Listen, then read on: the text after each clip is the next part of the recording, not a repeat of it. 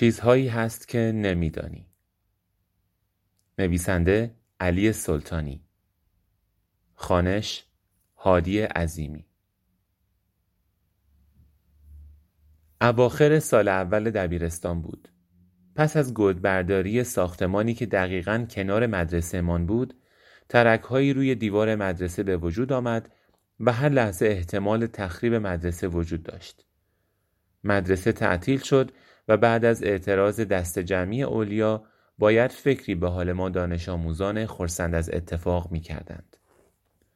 خلاصه پس از کلی اعتراض و رفت و آمد اولیا و مربیان چاره جزی نبود که چند ماه پایانی آن سال تحصیلی شیفت بعد از ظهر مدرسه راهنمایی دخترانه که چند خیابان با مدرسه ما فاصله داشت در اختیار دبیرستان پسرانه بگذارند تا در این مدت فکری به حال مدرسه در حال تخریب ما بکنند. بعد از دو هفته تعطیلی باید دوباره می‌رفتیم مدرسه به یک مدرسه جدید با فضایی کاملا دخترانه. همیشه وقتی از مقابل مدرسه دخترانه میگذشتم برایم جالب بود بدانم مدرسه دخترها چه فرقی با مدرسه ما دارد. برای همین از همان لحظه اول که وارد مدرسه دخترانه شدیم با دقت به اطرافم نگاه می کردم. انصافا همه چیز با سلیقه تر بود و مدیر و نازم هم خیلی حواسشان جمع ما بود که دست از پا خطا نکنیم. تحصیل در این مدرسه حس غریبی داشت. بوی عطر روپوش دخترانه ای که در کلاس جا ماند و تارهای بلند موهایی که هر از چندگاهی روی میز و نیمکت دیده می‌شد بیانگر دنیایی از جنس دیگر بود دنیایی پر از قصه لاقل برای من که این گونه بود.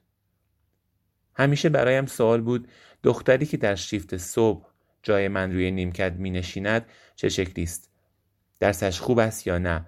موهایش بور است یا مشکی؟ رنگ چشمانش چطور؟ شلوغ است یا آرام؟ هیچ وقت هیچ ردی از خودش به جا نمیگذاشت. نیمکت ما دو نفره بود و آن سمتی که من می نشستم برخلاف سمت دیگر حتی یک خط خوردگی هم روی میز دیده نمی‌شد. دو هفته ای از رفتنمان به مدرسه می گذشت. یک روز وقتی روی نیمکت نشستم و طبق عادت خواستم کیفم را در جامیزی بگذارم متوجه کتابی در زیر میز شدم. همان رومانی بود که سه روز تمام خانه را زیر و رو کرده بودم اما پدایش نمی کردم. یک برگه کوچک در صفحه اول کتاب قرار داشت که با دستخطی دخترانه روی آن نوشته شده بود سه روز پیش این کتاب را زیر میز جا گذاشته بودی. دو خط اولش را که خواندم نتوانستم ادامهش را نخوانم. امیدوارم من را ببخشید که کتابت را بی اجازه بردم. بی معطلی کتاب را باز کردم و نزدیک صورتم بردم و نفس کشیدم.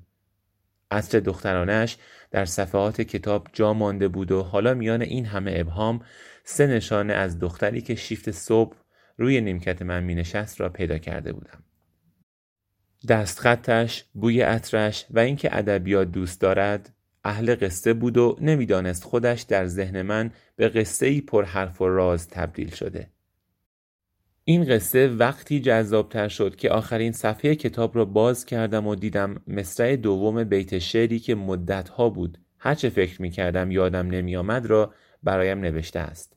با همان دست خط دخترانش از آن اتفاق به بعد همه چیز رنگ و بوی دیگری گرفته بود. برای رفتن به مدرسه ذوق داشتم و هر روز به محض رسیدن به کلاس زیر میزم را نگاه می کردم تمام کتاب های مورد علاقه من را رد و بدل می کردیم. در صفحه اول تمام رمان هایی که زیر میز برایم جا می گذاشت شعری از نیما یوشیج نوشته شده بود. گاهی از دنیای دخترها برایم می نوشت. از هممیزیش که در آن سن و سال کم عاشق پسرخاله شده بود. از رتبه اول کلاسشان که پدرش اعتیاد داشت و می‌خواست به زور شوهرش دهد به مردی که پانزده سال از او بزرگتر بود. از همکلاسی دیگرش که از ترس برادر بزرگتر و خانواده سختگیرش در خیابان سرش را بالا نمی آورد و همیشه حسرت آزادی های پیش پا افتاده دخترهای دیگر را می خورد.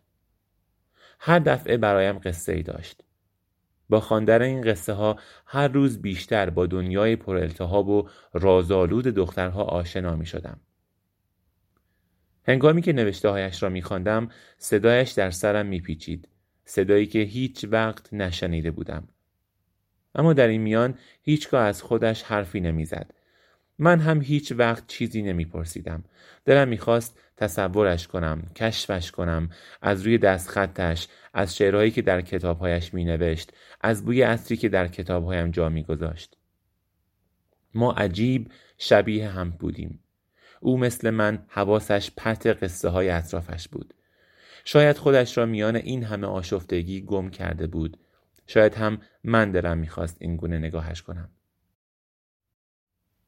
شبها قبل از خواب زل می زدم به سقف و فکر می کردم یعنی الان او هم به من فکر می کند الان مشغول خواندن کتابی است که امروزم برایش بردم یا دارد برایم می نویسد کاری جز فکر کردن به او نداشتم.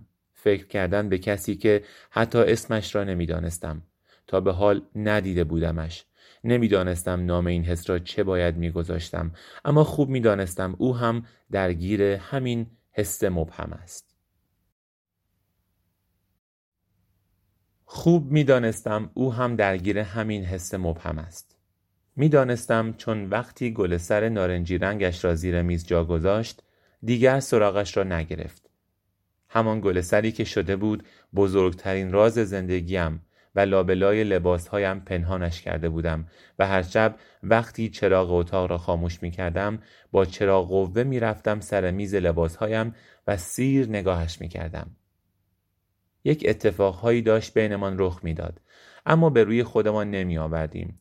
بارها خواستم از لرزش دست و دلم به هنگام خواندن نوشته هایش بگویم اما نمی توانستم و این رابطه شیرین و پنهانی و مبهم همانگونه ادامه داشت. ایام امتحانات میان ترم دوم دخترها بود و از هفته بعدش هم قرار بود امتحانات میان ترم ما آغاز شود و به همین دلیل کمی رابطه من ضعیفتر از قبل شده بود. من معمور سالن بودم و معمولا ده دقیقه پس از به صدا در آمدن زنگ آخر مدرسه بعد از اینکه مطمئن می شدم هیچ کس در سالن نیست از ساختمان خارج می شدم. یک روز که وقتی همه رفتند و سالن خالی شد ایستاده بودم و به نیمکت خودم که فردا قرار بود او روی این نیمکت بنشیند نگاه می کردم. غرق نگاه به کسی بودم که روی میز ننشسته بود. در همین احوال زمان از دستم خارج شد و کمی دیرتر از روزهای قبل از ساختمان مدرسه خارج شدم و دیدم درب حیات مدرسه بسته شده. هر چه صدا زدم هر چه صدا زدم از مستخدم مدرسه خبری نبود. مجبور شدم نزدیک خانهاش که کنج حیات مدرسه بود بروم. نزدیک خانهاش که شدم در سطل آشغالی که گوشه دیوار بود و زیاد مورد استفاده قرار نمی گرفت تعدادی برگه امتحانی چاپ شده به چشمم خورد. نزدیک سطل آشغال رفتم و از روی سربرگها فهمیدم برای کلاس سوم راهنمایی دختران است. همان پایه که شیفت صبح کلاس ما بودند. خبر داشتم که دستگاه چاپ مدرسه خراب است و دو سری اول را بد چاپ می کند و از سری سوم چاپش درست می شود. برگه ها مشکل چاپی داشت اما تا حدود زیادی قابل خواندن بود. مستخدم بیچاره هم هر بعد از ظهر پس از نظافت مدرسه این برگه هایی که برای امتحان بود و بعد چاپ شده بودند و مورد استفاده نبودند را در این سطل آشغال میریخت و شب همراه باقی آشغال ها از مدرسه بیرون می برد.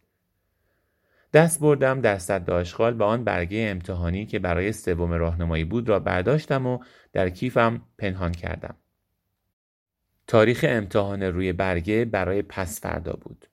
سراسیمه برگشتم به داخل سالن و برگه را لوله کردم و به همراه یک نوشته که بفهمد قضیه از چه قرار است برایش زیر میز گذاشتم و دور از چشم مستخدم مدرسه از دیوار پشتی پریدم بیرون و رفتم. تمام شب به این فکر می کردم که فردا با دیدن برگه امتحان میان ترم ریاضی چه حالی می شود و خندهش کتاب حال ندیده بودم را در ذهنم مجسم می کردم و از خندهش خندم می گرفت. فردا ظهر وقتی رفتم مدرسه زیر میزم برگه گذاشته بود با یک متن بلند بالا و کلمه به کلمه قربان صدقم رفته بود و در آخر برگه هم یک نقاشی کشیده بود که در آن دختر بچه ای روی پنجه پا ایستاده بود و چشمهایش را بسته بود و پسر بچهی خجالتی که لبهایش گل انداخته بود را میبوسید. غند در دلم آب شد و از شدت دلزعفه پلکهایم روی هم افتادند. اما چه فایده که او از این احوال من خبری نداشت. دیگر تمام آن یک هفته که ایام امتحاناتشان بود کارم این بود که بعد از زنگ آخر قایمکی می‌رفتم و از سطل آشغال برگه امتحانی که برای روز آینده بود را کش می‌رفتم و زیر میز میگذاشتم تا فردا حرفهای جدید و قربان صدقه های جدید برایم بنویسد همه اینها به علاوه آن نقاشی بوسه که تکرار می‌شد بعد از گذشت این چند روز و حرفهایی که مدام دلم را می برد دیگر طاقتم تاق شده بود.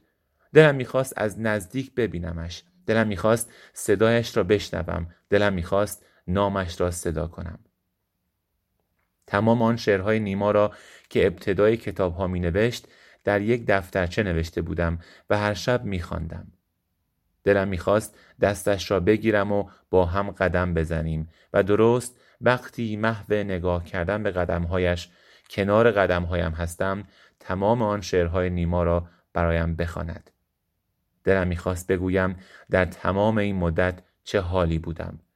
تصمیمم را گرفتم و نامه ای نوشتم و تمام حرفهای دلم را برایش گفتم. زنگ آخر بود. داشتم نامه را برای بار هزارم میخواندم که یک دفعه آقای نازم وارد کلاس شد.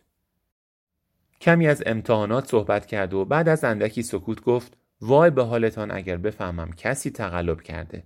حواستان باشد دست دست با خطا نکنید. همین امروز شیفت صبح پای سوم راهنمایی یک دختر را که اتفاقا در همین کلاس هم بود به خاطر دزدیدن سوالات امتحانی و پخش کردنش بین بچه های کلاس از مدرسه اخراج کردند و فرستادند به یک مدرسه دیگر. امتحاناتشان هم قرار است دوباره از اول برگزار شود.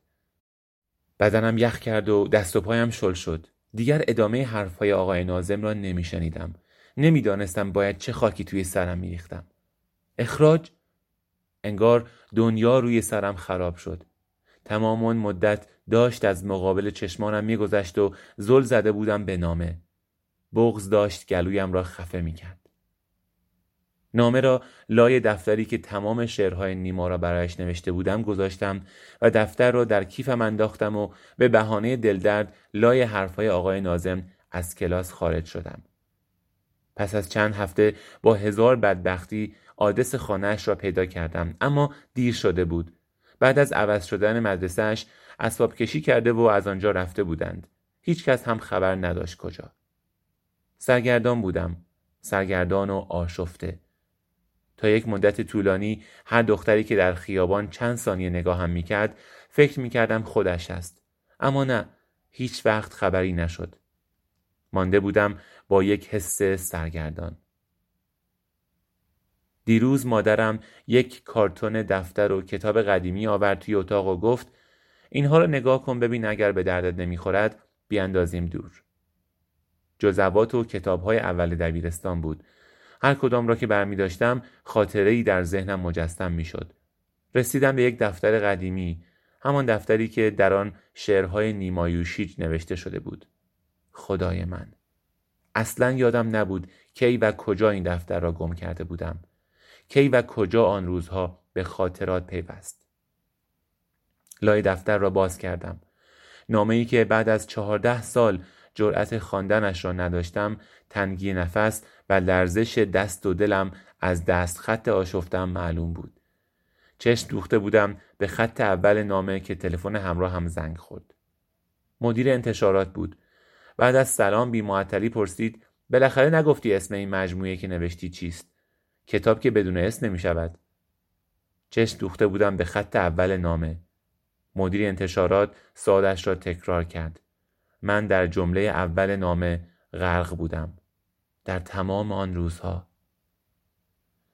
لابلای لبخندی تلخ آب دهانم را غورت دادم و در پاسخ به سوال مدیر انتشارات گفتم چیزهایی هست که نمیدانی. گفتم و تلفن را قطع کردم.